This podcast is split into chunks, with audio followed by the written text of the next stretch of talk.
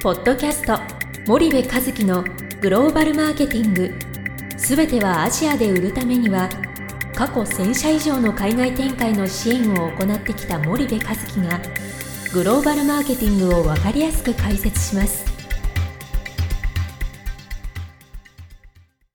こんにちはナビゲーターの東忠夫です。はい、こんにちは森部和樹です。森部和樹の新刊この一冊で全てがわかるグローバルマーケティングの基本が出版されましたぜひお近くの書店 Amazon でお求めください。じゃあ森部さん、まあ、前回に引き続きはい。その富士急ハイランドと、まあ、ディズニーランドを比べて、ちょっといろいろ話をしていただいたんですけど、うんうん結局、まあ、森部さん的うん。にちょっとそれを感じ取ったっていうところは、うん。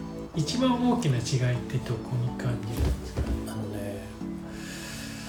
その仕組みいくつかあるんだはいはいけどね、一つはその仕組みなんですよね。うんうん。そのマーケティングって、えっと、売ろうと思ってしまったらもうマーケティングじゃないんですよね。はい。これはセールスなんですよね。うん。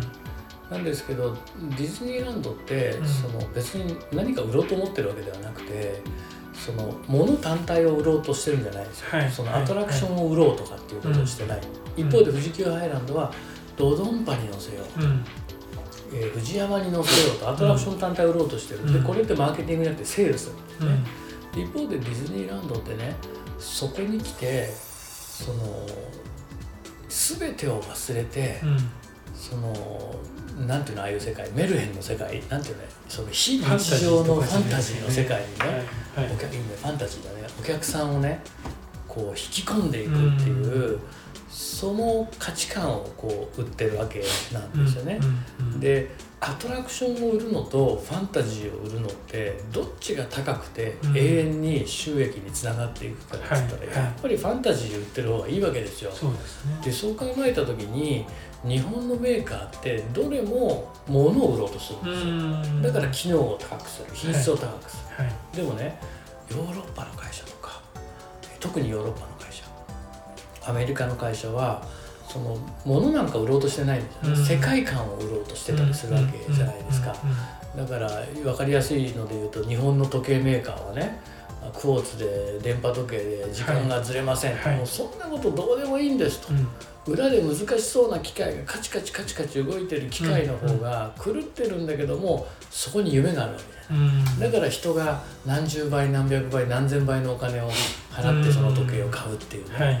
だから成功さんごめんなさい。グランド成功がどんなに頑張ったってやっぱりスイスのあの、えーあの名門には、はい。まあ、到底かなわないわけでしょ、うだからなんかねそのもうその物を売るっていう発想から脱しないと、んはい。はい。